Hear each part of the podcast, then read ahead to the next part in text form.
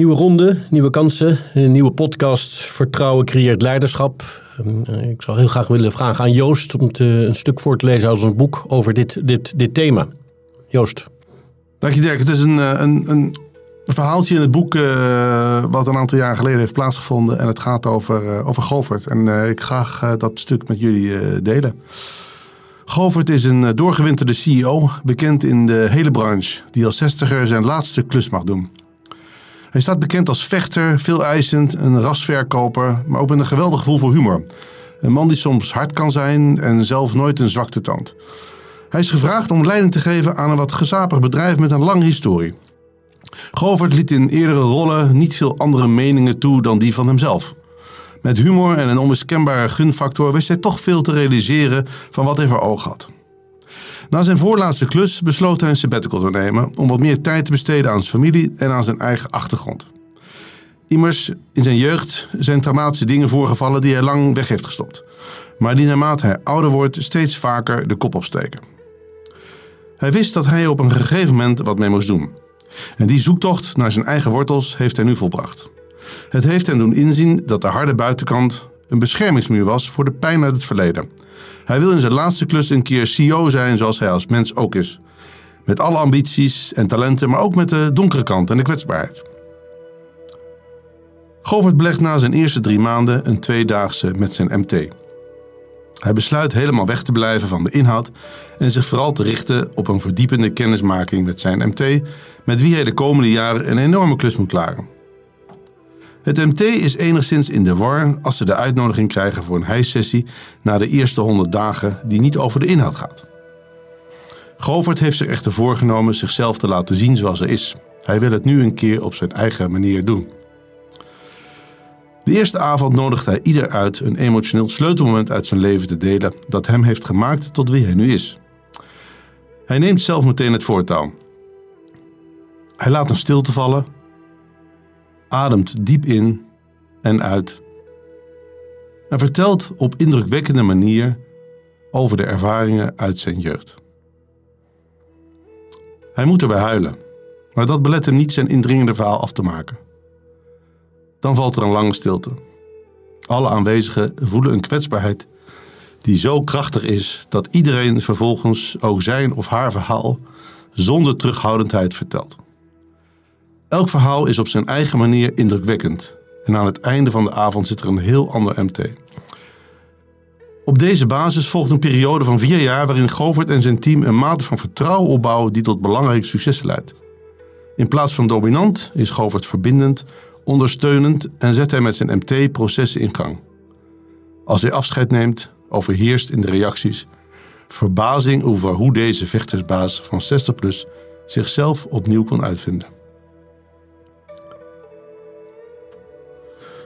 Jeetje, het is wel grappig als ik dit verhaal lees. Ik ben er zelf bij geweest. Dat het me weer raakt. En wat raakt je dan, Joost?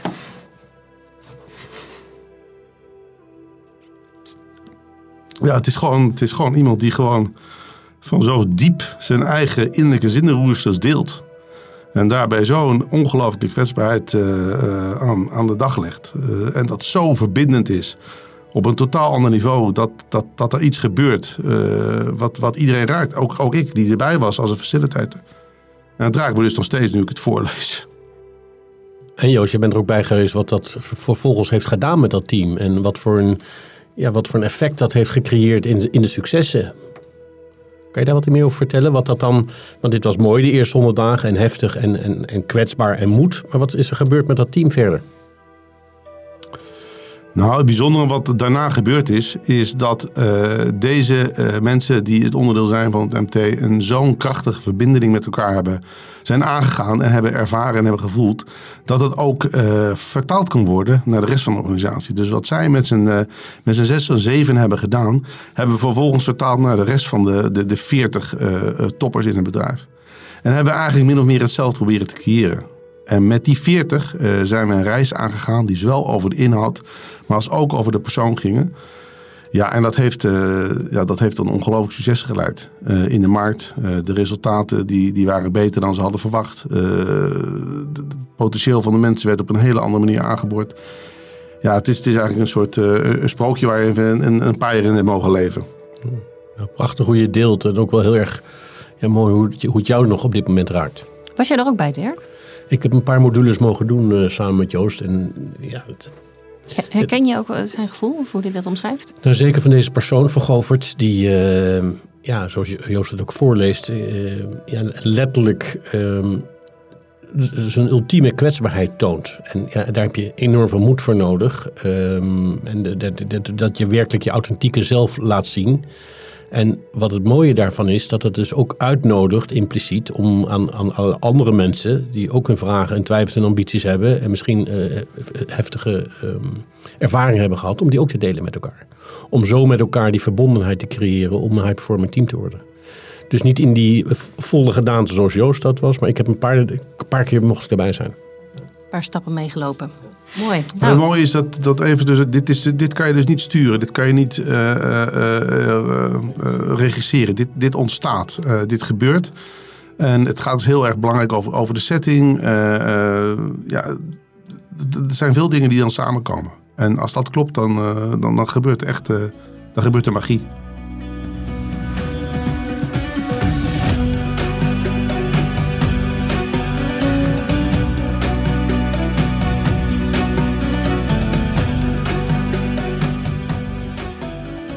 Uh, mooie intro voor het onderwerp van vandaag. Dus welkom bij onze tweede aflevering van de podcast Olifant in de Boardroom. Um, ik praat vandaag met Dirk Egeler en Joost Manasse over hoe vertrouwen leiderschap creëert. Um, om Dirk even kort uh, voor te stellen. Dirk doorliep commerciële en bestuursfuncties in de dranken en beurzen. Vervolgens werd hij adviseur bij Gedoe in de Top. En uh, dat doet hij nog steeds met groot genoegen. Zijn grote passie is het verbinden van mensen en teams door de natuur. En Joost Manasse zit hier rechts van mij. Hij vervulde management- en bestuursfuncties in de FMCG in Nederland, Azië, Nieuw-Zeeland en Australië.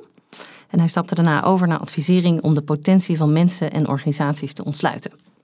Uh, mijn naam is uh, Juliette Streng en met een achtergrond als economisch psycholoog ben ik het bedrijfsleven ingerold en adviseer ik leiders op het gebied van persoonlijke ontwikkeling. Welkom heren. Nou, um, mooie intro. En uh, um, we gaan beginnen met, het, uh, met een QA. Even wat vragen aan jullie stellen om even wat los te komen over het onderwerp. Mijn eerste vraag is aan Joost. Um, wat is de grootste olifant die jij ooit bespreekbaar hebt gemaakt in een boardroom? Nou, waar ik zelf bij ben geweest, dat was in een directieteam. En daarbij waren twee leden van het directieteam die op welke reden ook uh, eigenlijk uh, de tweeën daarvoor eigenlijk niet meer met elkaar hebben gesproken. ze zaten met elkaar in dezelfde ruimte met het directieteam. Maar eigenlijk hadden ze de jaren daarvoor niet meer met elkaar gesproken. Gaven elkaar ook geen hand meer. Maar iedereen, dat was soort gedoog. Dat, dat, dat was er. En, en iedereen wist dat. En, en het kabbelde zo voort. maar het werd eigenlijk nooit bespreekbaar gemaakt. En de eerste keer dat we met elkaar ehm, een sessie hadden had ik iedereen van tevoren geïnterviewd en uh, ook die twee.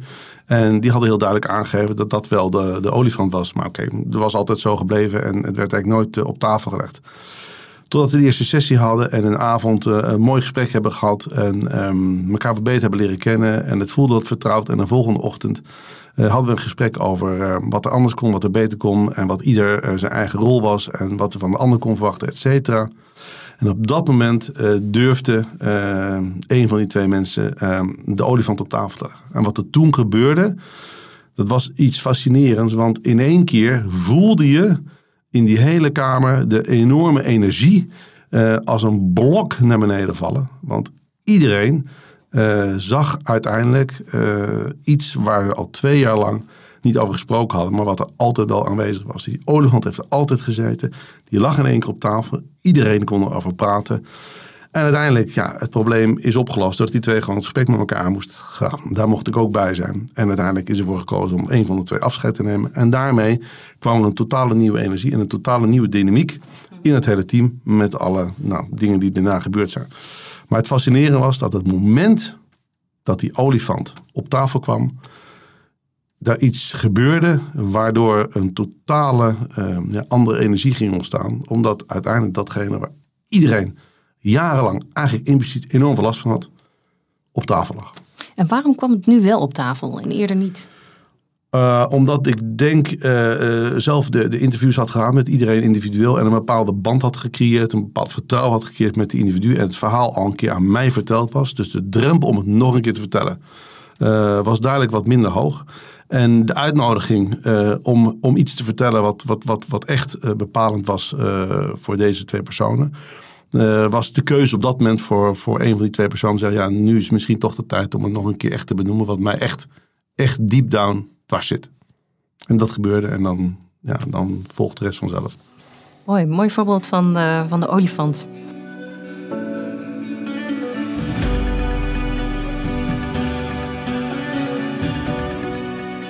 Dirk, hoe staat het ego in de weg bij vertrouwen in een organisatie? Nou, dat kan heel erg in de, in, in de weg staan. Um, want ja, vertrouwen gaat eigenlijk altijd over de relatie tussen jou en de ander. Um, en dat betekent dus dat je je ego aan de kant moet zetten, want anders uh, is die, staat hij staat die in de weg.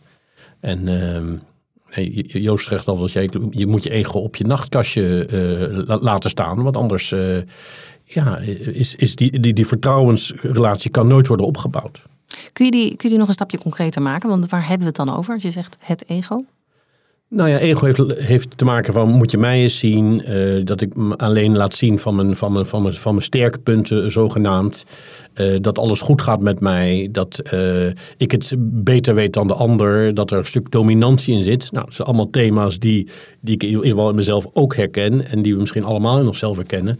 Maar juist dat stukje moet je proberen los te laten. En dan komt het authentieke mens naar boven. En op basis van dat authentieke mens kan je dus vertrouwen eh, creëren met die ander. Maar het, is wel, het ego mag er best wel zijn. Hè? Het is niet zo dat het ego er nooit mag zijn. Het ego heeft ook, helpt ook heel veel. Hè? Want het kan helpen mensen om, om door te pakken, om resultaten te realiseren. Alleen ik denk ook wat, wat Dirk terecht zei, van het ego moet je wel af en toe even op een nachtkastje zetten om ruimte te geven uh, voor andere perspectieven. En dat is het mooie, als, als een probleem echt complex wordt, dan was de vroegere manier om een probleem op te lossen de baas die ging dan even uh, staan en die vertelde met een luide stem: jongens, nou is het afgelopen, zo gaan we het doen. Nou, die tijd is voorbij, omdat uh, die manier niet per se de beste oplossing genereert voor het probleem wat er is. Veel beter is het om ruimte te geven aan de mensen die er ook veel verstand van hebben, die in je team zitten of in een organisatie hebben, daar informatie op hebben of mogelijke alternatieve oplossingen. En dan kan je nog steeds als eindverantwoordelijk zeggen, oké, ik heb nu alles gehoord, ik heb alle verschillende perspectieven gehoord, ik denk dat we het zo gaan doen. En hoe doe je dat? Dus ik vind het wel een mooie metafoor. Dus je ego op het nachtkastje. Ik kan me voorstellen dat dat ook te maken heeft met het, met het uitstellen van oordelen. Hoe, uh, hoe zet je nou je ego op het nachtkastje? Nou ja, door er bewust van te zijn dat je best wel een mening mag hebben. Je mag best wel een oordeel hebben. Uh, alleen je moet er bewust van zijn dat uh, het toelaten van andere meningen en perspectieven per definitie uh, de taart groter maakt. Um, en als je dus in staat bent om je oordeel daar even tijdelijk uit te stellen, om er ruimte te geven voor de ander, zal je ook ervaren, en je staat er ook voor open, zal je ervaren dat jouw oordeel op even wat meer genuanceerd gaat worden.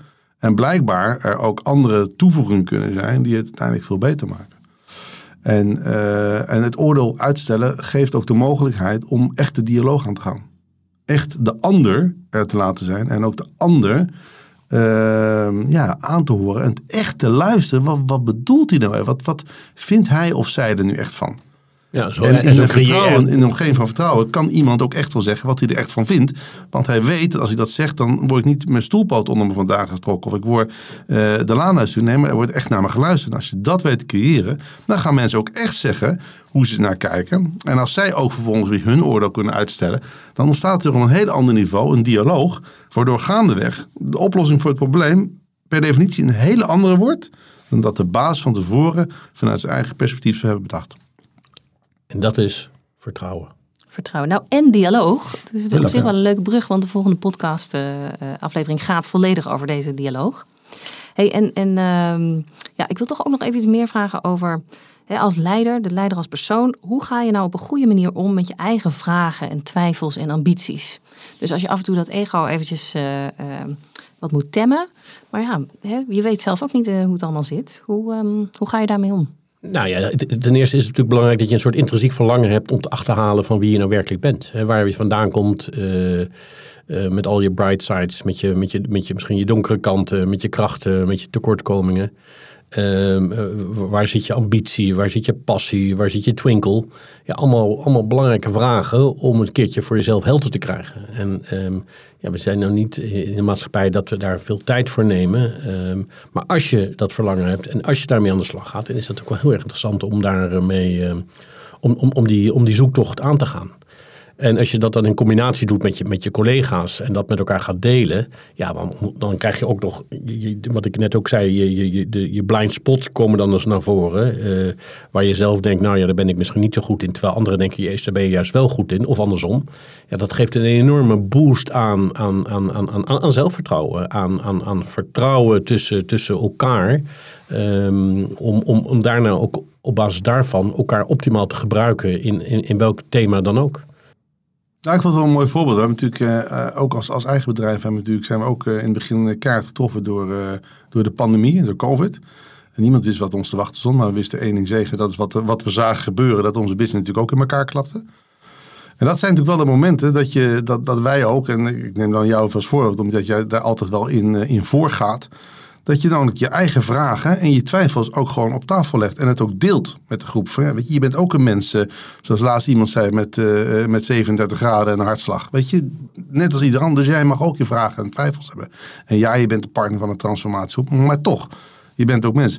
En door dat te delen in die situatie waar niemand wist waar het naar naartoe ging, neem je wel iedereen mee van oké, jeetje, ja, jeetje, ja, zo zit jij erin. Het is fijn om te horen dat, dat, dat het ook allemaal uh, niet meteen uh, anders moet en weet ik dan, maar dat het er ook even mag zijn. En dat is, dat is heel waardevol. Tenminste, kijk even naar jullie. Je bent erbij geweest om, hè, in, die, in die periode ja, ja. Hoe, hoe Dirk of wij daarmee omgingen. Herken je dat? Ja, ik vond, ehm, hoe zeg je dat? Ik had denk ik meer stress gekregen als jullie een perfect verhaal hadden opgehangen hoe we het allemaal gingen oplossen. Dan had ik gedacht, oeh jongens, zien jullie wel echt wat er echt gebeurt? En het gaf bij mij juist heel veel rust en vertrouwen dat we met elkaar ook konden zeggen, ja, ik weet het eigenlijk even niet. Ik vind het ook spannend. Ja. Ja. ja. al ons werk werd uitgesteld. Ja. Alle sessies gingen niet meer door. En dat is even de realiteit. Dus het is ook het onderkennen wat er is. Ja, mooi.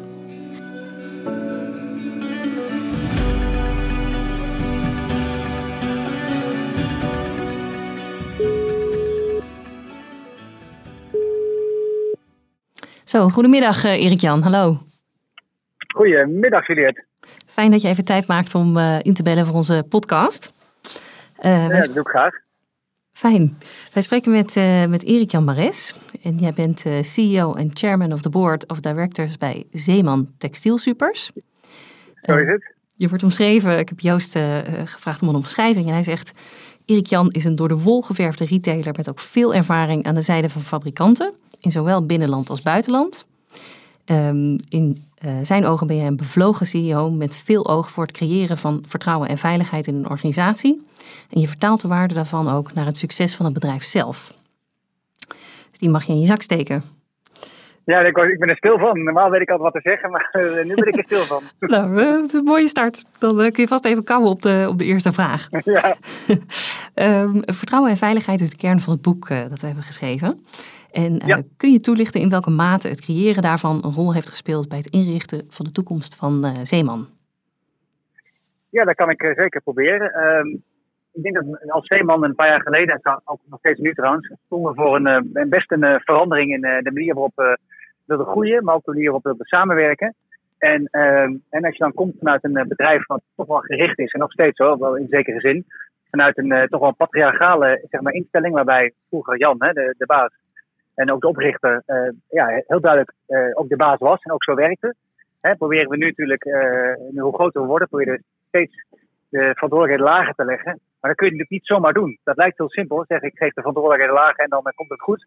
En daarvoor moet je echt vertrouwen en veiligheid kweken dat dat ook echt kan. En dat, zo zijn we begonnen met ons eigen managementteam om, om, dat, om dat neer te leggen. En samen met de hulp van, van Niek en van, van Joost hebben we getracht om een, ja, een, een denk een situatie te creëren waarbij je als team ook alles tegen elkaar kan zeggen. He, een van de dingen, en dat klinkt misschien heel uh, bazaal, maar die zijn wel heel belangrijk gebleken, is bijvoorbeeld dat we bij elke managementteamvergadering een uur nemen om een check-in te doen. En een check-in betekent eigenlijk niks anders dan je vraagt aan elkaar en ook oprecht luistert aan elkaar, geïnteresseerd bij elkaar, hoe het met je gaat. Niet obligaat, maar gewoon uh, zowel zakelijk als, als, als ook privé, als je het zou willen. Uiteindelijk moet je het wel beslissen wie je wil. Dat je deelt waar je staat, waar je mee worstelt, waar je blij over bent. En dan krijg je een heel andere manier van, samenwerken. En dan kun je dus ook moeilijke thema's veel makkelijker delen, omdat je weet hoe die ander erin zit. Op die manier creëer je ja, toch vertrouwen en veiligheid. Dat is de basis wat ons betreft voor, voor veranderingen die je kan doorvoeren. Ik denk dat dat het belangrijkste is wat ik hierover kan zeggen op dit moment. Gaaf. Deze aflevering gaat over, uh, over leiderschap, onder andere persoonlijk leiderschap. En hoe dat voortkomt uit vertrouwen en hoe die wisselwerking is. En ja. uh, als je nou naar je eigen persoonlijke ontwikkeling kijkt, uh, wat heb je zelf in dit proces geleerd? Um, ja, eigenlijk weer iets heel bazaals. Kijk, op een gegeven moment, um, ik ben hier heel erg van overtuigd dat je in veiligheid en vertrouwen, dat je dan echt die verandering kan gaan maken. Sterker nog, het is een voorwaarde om die te kunnen maken. Maar eigenlijk elke keer weer ook, ook ik maak wel eens, ga, ga daar soms te snel overheen. Denk ik dat het allemaal in orde is. Zonder te checken, zonder oordeelloos te luisteren naar de ander. Je hebt altijd wel je eigen in je achterhoofd stemmetje hè, van uh, dat dit zo, dat dit zo. Het oordeelloos luisteren is echt een, iets waar ik me elke dag weer opnieuw in moet bekwamen. Hè. En, en waar ik van weet en voel dat het belangrijk is.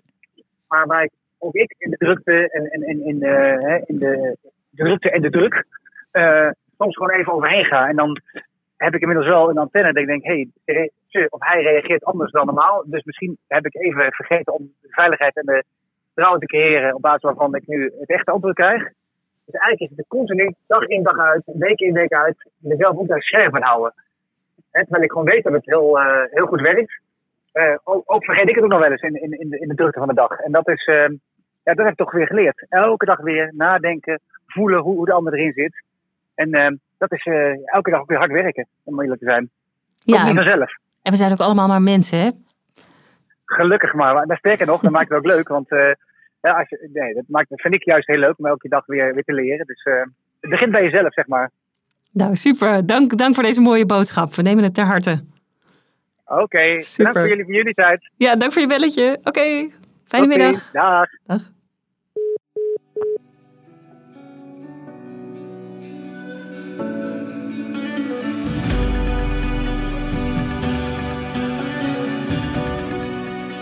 Goed, dan gaan we verder met, uh, met een aantal stellingen. Um, mijn eerste stelling is als volgt. Begint leiderschap op basis van vertrouwen? Begint dat nou altijd aan de top? Moet de CEO hierin dan het voortouw nemen of moet het juist bottom-up? En wat is dan de wisselwerking met de rest van de organisatie? Mijn stelling aan jullie is: als leider moet je voorgaan in het tonen van moed en kwetsbaarheid. Nou, ik zie rest van mij een knikkende Joost. Aan jou de opening. Nou ja, als leider moet je voor. Ik denk het voorbeeld wat ik in het begin uh, voorlas, uh, ja, daar gaat daarover. Uh, in dit geval ging Govert voor in het tonen van moed en kwetsbaarheid in, in extreme vorm. en dat heeft zich enorm uitbetaald. Um, dus in, in dat geval um, zou ik zeggen, een leider moet voorgaan. Ik heb meerdere voorbeelden van, van bedrijven waar de CEO erin echt, echt voor gaat. En je ziet, je ziet gewoon dat dat soort organisaties in relatief vergelijking met andere organisaties gewoon veel succesvoller zijn. Omdat die manier van kijken zich automatisch ook vertaalt naar de rest van de organisatie. Van, maar juist, wat nou, wat nou als, als, als je zo'n type leider dus niet hebt? En die behoefte is wel in de organisatie aanwezig om dit soort type gesprekken te voeren. En die leider die, uh, die is daar niet toe bereid. Wat dan? Ben je dan veroordeeld uh, om dit soort gesprekken dus blijkbaar uh, in de achterkamertjes te voeren? Of? Nee, ik denk dat je natuurlijk wel een leider uh, bewust kan maken van het belang ervan.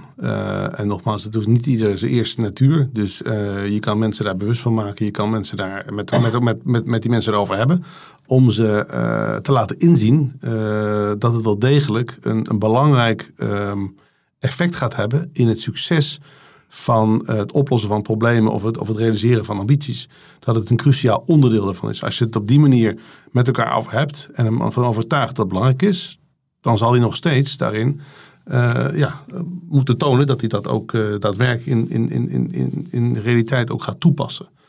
En als hij dat niet doet en als hij dat niet kan en als hij het niet wil, wat ook, wat ook regelmatig gebeurt, ja, maar dat is meer mijn persoonlijkste, dan zie je ook daadwerkelijk gewoon eh, dat, dat dat potentieel uit de organisatie gewoon niet volledig wordt benut. En dat, is, dat is gewoon zichtbaar, het is voelbaar, het is hoorbaar. Als je met de mensen in de organisatie praat, hoor je gewoon van ja, weet je, daar zit zoveel ruis, er zit zoveel dingen die niet gezegd worden.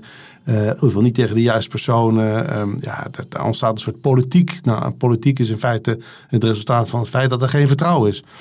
Dus ik denk, maar dat is mijn stelling, dat ik ben het helemaal eens met die stelling. En daar heb je meer gradatie in. Maar uiteindelijk zal een, een, een, een leider daarin ja, wel uh, daarachter moeten staan. Het moeten omarmen. En ja, voorgaan. Maar hij zal het in ieder geval moeten, moeten omarmen en meedoen. Hey en Dirk, wat zijn jouw gedachten? Nou, de laatste regel van Jozef ben ik het helemaal mee eens. Ja, niet iedereen heeft uh, per definitie uh, in zijn bovenste laadje de, de, de, de, de, de kennis of de bereidheid om daarin voor te gaan. als, als hij of zij zeg maar laat staat om, om andere mensen daarin voor te laten gaan. Um, en, en hij of zij moet dan volgen. Als de leider zegt, ja, ik wil het niet, ja, dan, is het, uh, ja, dan werkt het ook niet. En er moet dan een soort intrinsiek verlangen zijn om hier aan te werken. Of een bewustzijn moet er zijn dat het belangrijk is. En als het er niet is, dan is het er niet. En uh, dus ja, de leider moet erin voorgaan. De CEO is misschien onbewust onbekwaam. Maar als hij open staat om, om hier uh, zich in te ontwikkelen, hartstikke goed. Maar daar voorbedurend, het is wat je zegt, op het moment dat hij er niet open voor staat en het ook niet laat zien, dan is dat het gedrag wat dus ja, zichtbaar is. En wat doen de mensen omheen? Die zullen hetzelfde gedrag gaan vertellen. Blijkbaar is dat de manier waarop hier in deze organisatie ja. gewerkt wordt. Ja, en dan zeggen en dat, dat vertaalt zich dan door dat rest van de organisatie. En dan, ja. dan, dan bereik je dus niet wat je wil bereiken. Geen vertrouwen en dus niet op lange termijn duurzaam uh, succesvol. Hey, en nou, in die stelling zit, uh, uh, staat zowel het woord kwetsbaarheid als moed. En we hebben het al eerder gehad over, over de kwetsbaarheid. Wat, uh, wat verstaan jullie onder moed? Wanneer toon je moed als leider? En hoe draagt dat bij aan vertrouwen? Nou, zoals Nelson Mandela ooit zei van... moed betekent niet dat je niet bang bent. Moed betekent dat je wel bang bent, maar toch doet. Dus die moed betekent wel degelijk dat het doodeng is, af en toe. ja, en en dat, dat die angst uh, ja, die, die, die mag er best wel zijn. Dus angst mag er best wel zijn. En, en uh, je zal ervaren, ook, ook, ook als leider, of wie dan ook die, daar, die daarin voorgaat. Ja, op het moment dat je het toch doet, dus die moed hebt om het toch te doen. Dan zal je ook een enorme, uh, ja, zoals het zelf wil zeggen, enorme vrijheid ervaren. En een soort ontlading van, wauw, het is eigenlijk wel heel gaaf dat ik het gezegd heb en dat ik het gedurfd heb. Ja, en dan gaat de rest ook uh, op, hun manier uh, daarin mee. En dan, en dan krijg je dus die andere dynamiek waar ik in het begin al had. Hey Joost, en heb je wel eens, heb je wel eens zelf een, um, een leider gehad, een, een baas, een manager, die, uh, die hier in het voortouw nam? Wat deed dat met jou als, als medewerker? Nou, ik heb ooit een keer een, een, een leider gehad die, die daarin voorging, omdat hij gewoon echt deep down zichzelf was. Die, uh, die, die deelde zijn twijfels, die deelde zijn ambities. Hij was van uh, de oude stempel, zeg maar. Hij is inmiddels al lang met pensioen. Maar alleen dat dus, door, door, door te zijn wie die is, en door daarover alles te delen, ook als een kwetsbaarheid, zonder dat we daar ingewikkelde sessies over hadden. Ja, dat was voor mij een voorbeeld, want daarbij voelde ik me zo senang en daarbij voelde ik me zo op mijn gemak en daarbij voelde ik me ook zo uitgenodigd om, uh, om, om dingen met hem ook te delen en mijn twijfels te delen. Dat er een soort flow is ontstaan, waarin je gewoon samen vanuit je eigen kracht toch heel veel mooie dingen kan realiseren. En dat is dus dat is impliciet gebeurd. Maar achteraf, denk ik, als ik het zou benoemen, dan gaat het hierover. Heb jij wel eens ergens op een plek gewerkt waar je nou, het een of het ander zag? Waar je zag dat een leider wel het voortouw nam en dat je zag dat dat een, goed resultaat had? Of heb je wel eens meegemaakt precies het tegenovergestelde? Dat je dacht van, goh, nou wat er nu gebeurt, dat werkt juist tegenovergesteld voor het vertrouwen. Nou ja, wij proberen uh, vertrouwen ongeveer als, als, als, als, als basis neer te leggen bij elk team. Dus ja, als, als, als een partij daar open voor staat, dan, ja, dan, dan vinden ze dat ook. Ja, dan willen ze daar ook aan, aan werken.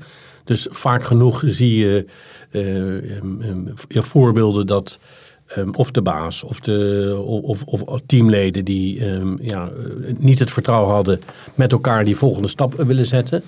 En ja, ik ben ook wel eens, je komt ook wel eens bij, bij, een bedrijf, bij, bij, bij bedrijven tegen waar de, de, de leider uh, het vertrouwen juist verliest.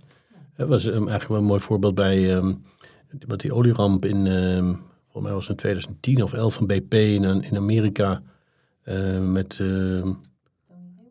Tony Hayward, die uh, volgens mij best een goede leider was, maar in een interview zei van ja, wat mij is overkomen, dat zou je niemand toewensen.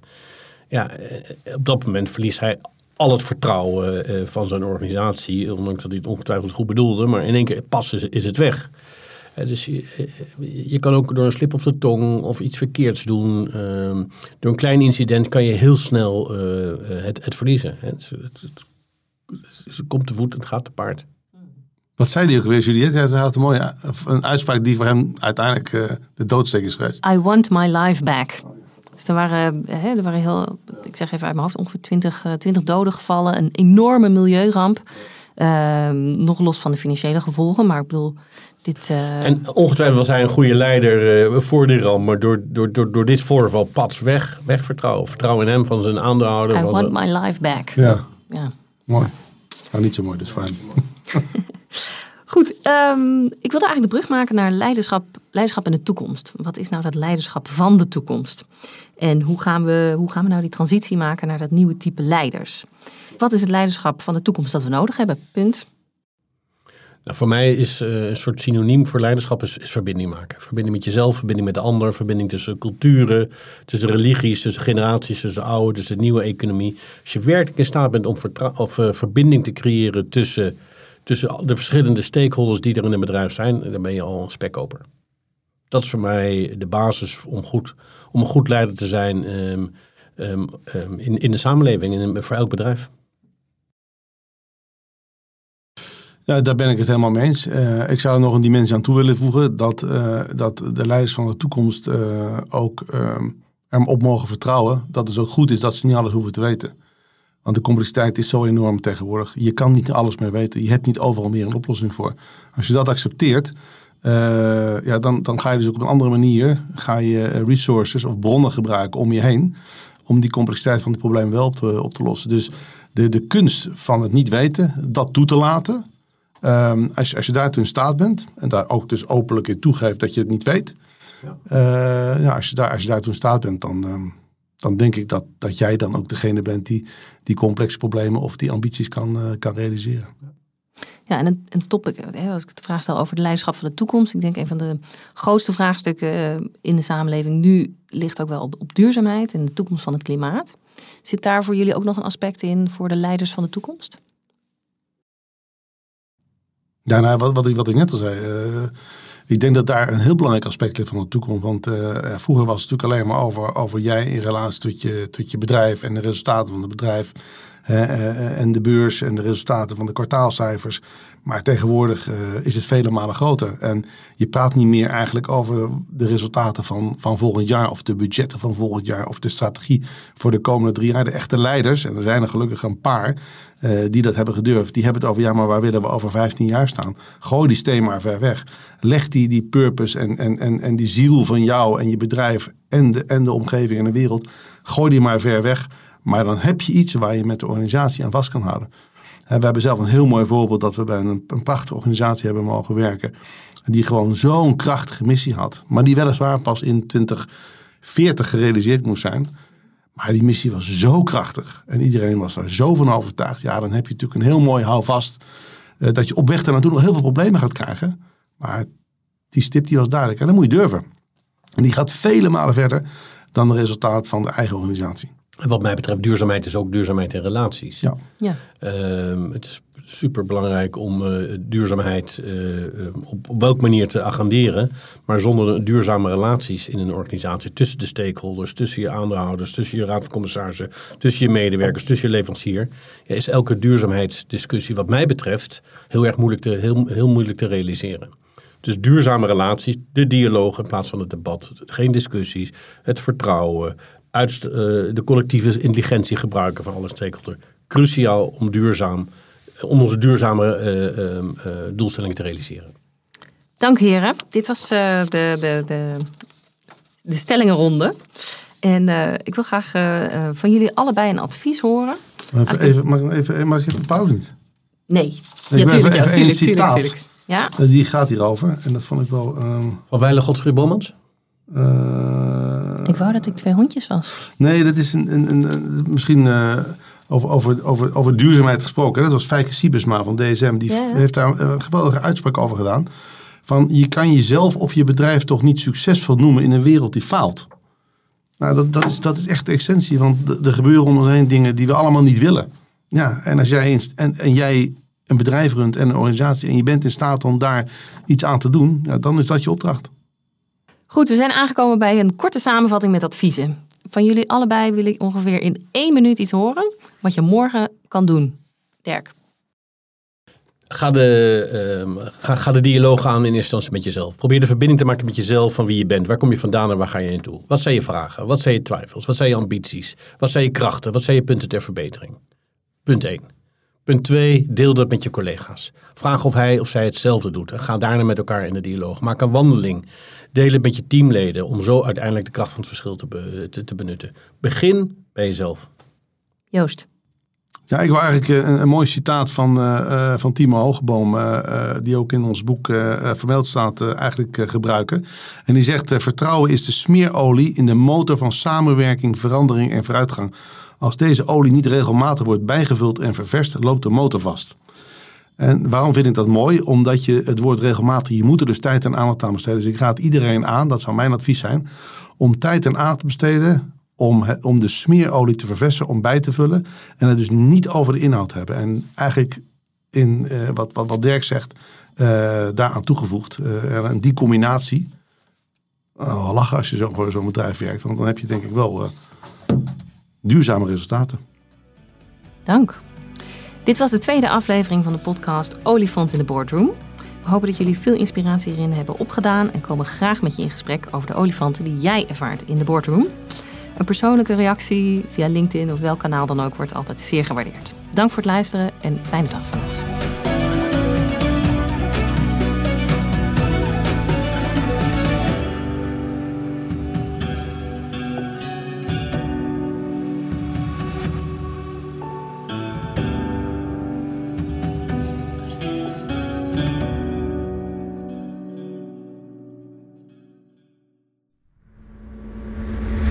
Deze podcast is met trots geproduceerd door Content Leaders.